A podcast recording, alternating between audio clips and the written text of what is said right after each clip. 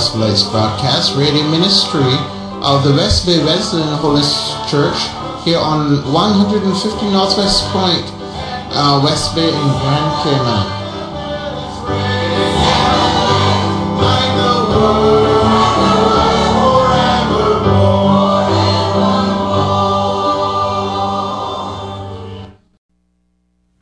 This is your Gospel Lights broadcast coming to you from the West Bay Wesleyan Holiness Church. I'm your host, Ed Gibson, saying it's glad to have you join us again this week. Some of you have been with us every week, but we thank you for taking the time out to be with us again today. I trust that this program will be of enlightenment and blessing and encouragement to you as you listen. We want to extend also a hearty welcome to all of you who are listening to us around the world on your um, electronic devices. We trust that you will also receive a similar blessing and that this will be of an encouragement to you as you make your journey through life this week. We want to also invite you to visit with us here at the Wesleyan Holiness Church in West Bay of Grand Cayman if you are on island vacationing or you just want to find somewhere place to go um, to come and be with us. We want like to let you know that our services on Sundays um, 9.45 is our Sunday school. 11 a.m. is our worship service. 6 p.m. evangelistic service with midweek service on Wednesday at 7.30 p.m. and youth meeting on Friday at 7.30 p.m. We want to encourage you to bring your families and just become part of our ministry here and we look forward to sharing with you and you will whatever blessings the Lord had in store for you. We would like to also give you some dates to remember.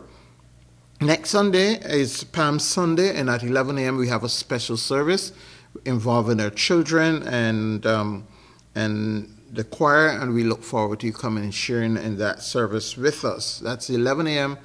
Uh, next Sunday morning. And then our Easter convention starts on the 12th of April and concludes on the 16th of April with our guest speaker, the Reverend John Parker, in each service.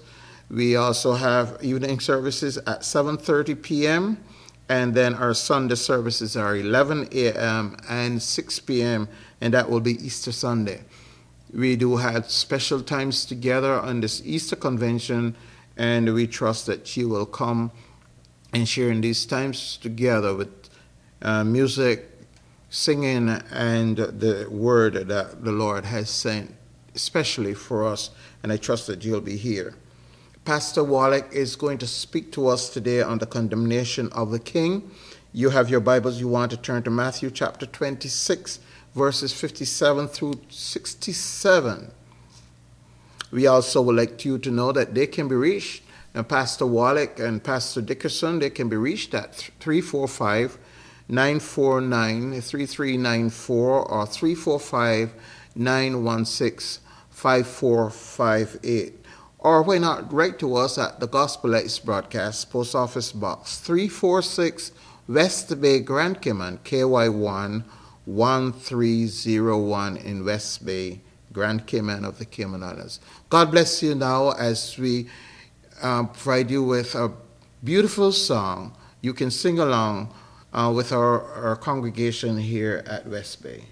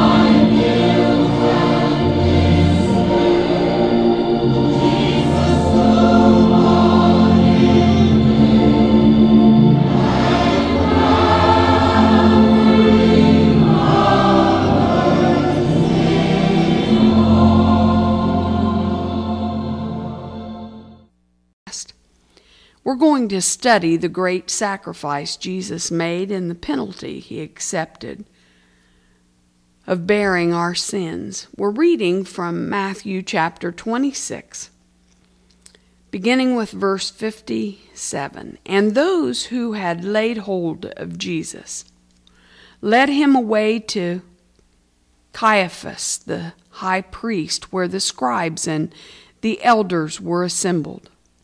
But Peter followed him at a distance to the high priest's courtyard, and he went in and sat with the servants to see the end. Now the chief priests and the elders and all the council sought false testimony against Jesus to put him to death, but found none. Even though many false witnesses came forward, they found none. But at last, two false witnesses came forward and said, This fellow said, I am able to destroy the temple of God and to build it in three days. And the high priest arose and said to him, Do you answer nothing? What is it these men testify against you? But Jesus kept silent. And the high priest answered and said to him, I put you under oath by the living God. Tell us if you are the Christ, the Son of God. Jesus said to him, It is as you said. Nonetheless, I say to you, hereafter you will see the Son of Man sitting at the right hand of the power and coming on the clouds of heaven. Then the high priest tore his clothes, saying, He has spoken blasphemy. What further need do we have of witnesses? Look now, you have heard his blasphemy. What do you think? They answered and said, He is deserving of death. Then they spat in his face and beat him, and others struck him, Jesus, with the palms of their hands. Now, this scripture lesson describes in detail the trial of the Lord Jesus before the Jewish Supreme Court called the San- Sanhedrin. It was this capture after Jesus was taken in the Garden of Gethsemane that paved the way for his subsequent trial and conviction before Pontius Pilate. This was the means, as far as the Jews were concerned, in getting rid of Jesus of Nazareth. And as we enter this sacred time of the year, a time when we all should stop to contemplate the death and burial and resurrection and ascension of our Lord, this is a good time for us to reflect on what Jesus endured for us in order that he might redeem us from our sins. Today, we want to ponder on the subject of the condemnation of the king. The last night our Lord lived here on the earth before the crucifixion was a night filled with many events. Jesus partook of the Passover meal with his disciples in an upper room. He taught them many truths concerning himself, the Holy Spirit, and the relationship that they should have with him. And after Jesus and his disciples left the upper room where they had observed that meal, Jesus led them out to Gethsemane where he prayed for all his followers, including you and me today. After he finished praying, a mob led by Judas Iscariot, the traitor, came to arrest Jesus. But even in his arrest in the garden, he displayed the great power that was his as the Son of God. For John chapter 18 and verses 2 through 6 tells us, And Judas, who betrayed him, also knew the place. For Jesus often met there talking about the Garden of Gethsemane with his disciples. Then Judas, having received a detachment of troops and officers from the chief priests and Pharisees, came there with lanterns and torches and weapons. Jesus, therefore, knowing all things that would come upon him, went forward and said to them, Whom are you seeking? They answered him, Jesus of Nazareth. Jesus said to them, I am he. and Judas, who betrayed him, also stood with them. Now, when Jesus said to them, I am he, they drew back and fell to the ground. That means these soldiers, these armed men of, of this detachment, of these troops, of these officers, fell to the ground. Now, we see the king arraigned. After Jesus is arrested, he is taken to the home of Annas, the father in law of the high priest. Then he was taken to the home of the high priest Caiaphas. They arranged for a trial of Jesus to be held in a private setting to conceal the illegal trial they were going to hold from the people. So they held it in a private setting. Now we're told that the scribes and the elders were already assembled. This proceeding had been planned in advance of the arrest of Jesus. And all the people necessary were already present when the troops and this mob arrived with Jesus. The term scribes and elders refers to the Sanhedrin. It was comprised of 71 men presiding over uh, this judicial uh, act and led by the high priest.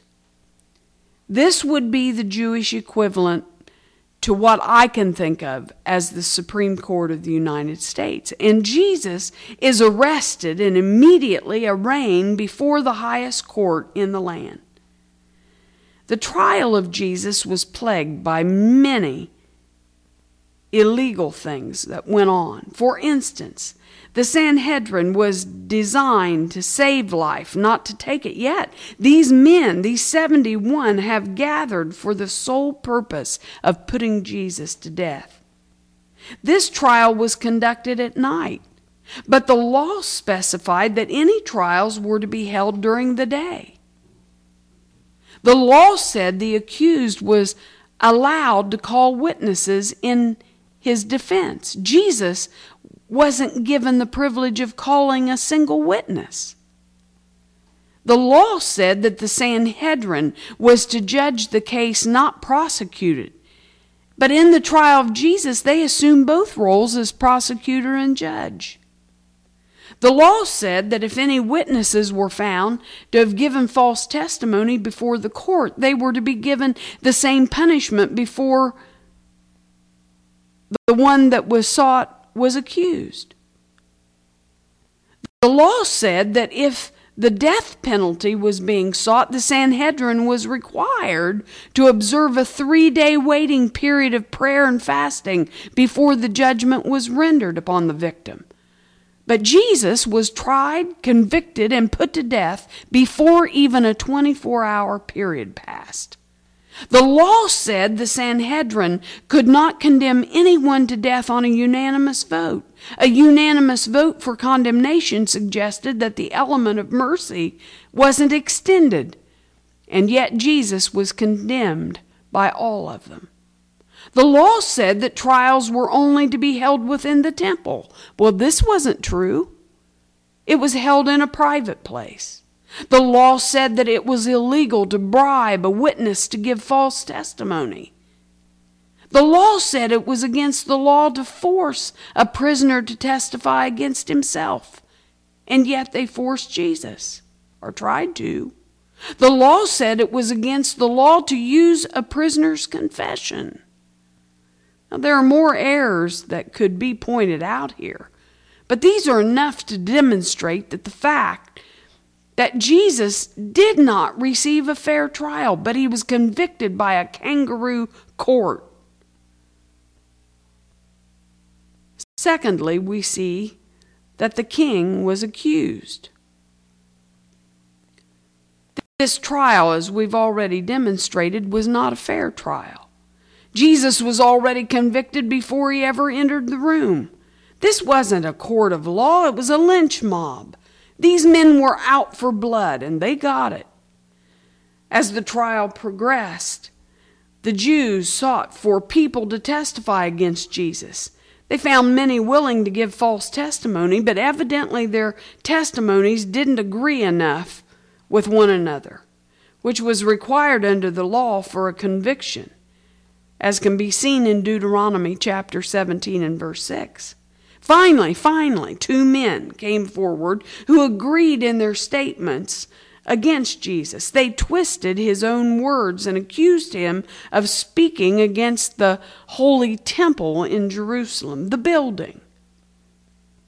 You see, under Jewish law, this was blasphemy, and it was punishable by death, as can be seen in Leviticus chapter 24, verses 14 through 16. But of course, Jesus wasn't speaking about the building of the temple in Jerusalem, but he was speaking about his own body that would be nailed to a cross and raised in three days. And we read about it in John chapter 2 and verses 19 through 21. Jesus' words were simply taken out of context and twisted when he said that, that the temple, his body, would be torn down and then would rise again in three days. But these evil accusers were looking for any excuse to put Jesus to death. But then, when Jesus was pressed by the high priest to answer the allegations, he remained silent. And that silence fulfilled a prophecy that was given some 700 years prior to that by the prophet Isaiah in Isaiah chapter 53 and verse 7. That verse says that he was oppressed and he was afflicted, yet he opened not his mouth.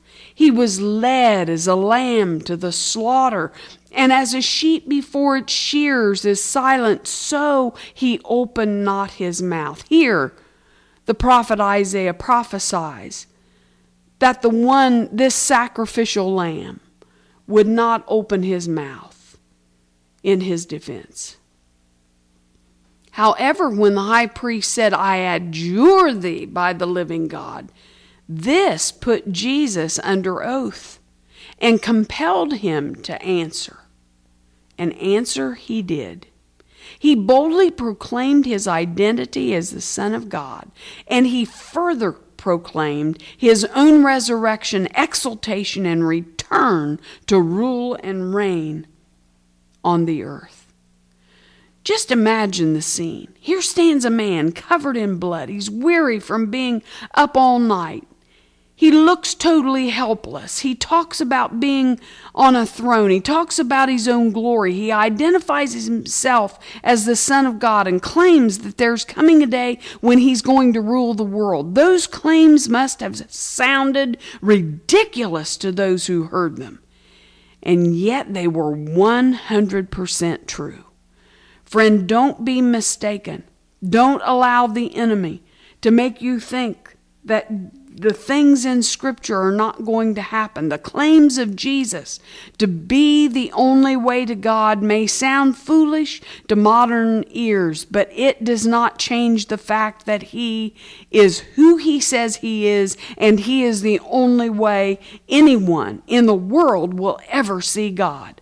For He said, I am the way the truth and the life. No one, no one comes to the Father but by me. And then in verses 67 and 68, we see the king abused. The accusation has been made, the testimony has been given, and the verdict has been rendered. It was pathetic what they did to Jesus. They spit on him, they punched him, they hit him, they slapped him, they mocked him, all of them religious men, soldiers, and those in the crowd. What a brutal scene! Imagine the blood beginning to flow as they beat his face. Imagine his face beginning to swell as they brutally uh, uh, touch, hit, hit him and beat him. Imagine his blood on the fingers of, of these men. I can only imagine the people that had nightmares after this trying to wash off the blood of their of their hands in the middle of the night and wake up and their hands raking against the sheets. No doubt there were blood stains on people's clothes that would never be washed out.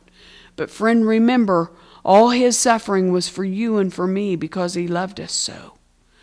We hear on the news of brutality all the time. And we only imagine the awful and despicableness of all of that. But back here in the Bible, there were horrible things happening as well. When the maker of the earth was attacked by angry and vicious people, his tormentors would have would have nothing less than to treat him with torment and rejection and humiliation. And yet Jesus returned his love. The songwriter said that God should love a sinner such as I, should yearn to change my sorrow into bliss, nor rest till he had planned to bring me nigh, to bring me near him. How wonderful is love like this!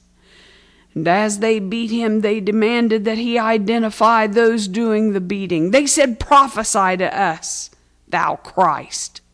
How did they think that he could prophesy to them if he wasn't divine? They're saying exactly that he is divine when they ask him to prophesy. Who is hitting you? Who is tormenting you? And so Jesus endured the suffering as the king for us. This condemnation of the king was sad, but it was productive. The trial, the abuse followed was horrible beyond description, but it was also glorious, for it was that precious sacrificial lamb on the cross of Calvary that demonstrated the love of God for all of lost humanity. Romans chapter 5 and verse 8 says, But God demonstrates his love toward us in that while we were yet sinners, Christ died for us. Did you know that the question they asked that night is still valid today? Who is listening to me right now who is guilty of smiting the Lord Jesus? When they ask, Who hit you? That question's still being asked. You say, I would never spit on Jesus, Pastor. I would never hit him. I would never reject him. But, friend, if you reject his offer of free salvation, then you are essentially telling him you have no part of him. Who of you been rejected by a lover? How did that make you feel? Didn't it make you have low self esteem? Didn't it make you feel wounded? Didn't you feel all alone? Didn't you feel rejected? Of course you felt all those things. And so did Jesus Christ. He was wounded for our transgressions, He was bruised for our iniquities. The chastisement of our peace was put upon Him, and by His stripes we are healed. Thank God for the events that led to the cross. For it was there that our redemption price was paid. I would just remind you today that what Jesus suffered that night, he suffered just for you. He went through it all just so you and I might be saved and so we might escape hell when we die. Listen, friends, when we were born, we were set on a road toward hell. That's all there is to it. I know that's plain, but it's so. And you and I had no way of escape if Jesus would not have stepped in and become our sacrifice. Here is the question that you must answer since the Bible says that Jesus died for your sins, and since the Bible also says that He is the only way to God, have you admitted to Jesus that you need His sacrificial forgiveness and the redemption that He provided for you through all the suffering He endured? If you aren't saved, I beg you to come to Jesus. He will save you. He will come and forgive you if you will only call upon Him. Let's pray together. Lord Jesus, I know you are the King of glory, and I thank you. Thank you for suffering for me, and thank you for suffering for everyone that is listening today. You suffered in our place, and you provided a way of escape for us with the provision you made as our Redeemer on Calvary's cross. Lord Jesus, out of my bondage, sorrow, and night, Jesus, I come. Jesus, I come. Into thy freedom of gladness and light, Jesus, I come to thee.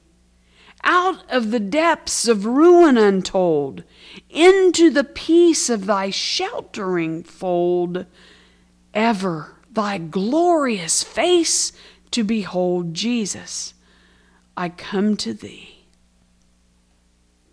Thank you, Lord Jesus, King of kings and Lord of lords. Amen. If you've prayed that prayer today, let us hear from you at Gospel Light Broadcast. Thank you for listening. God bless.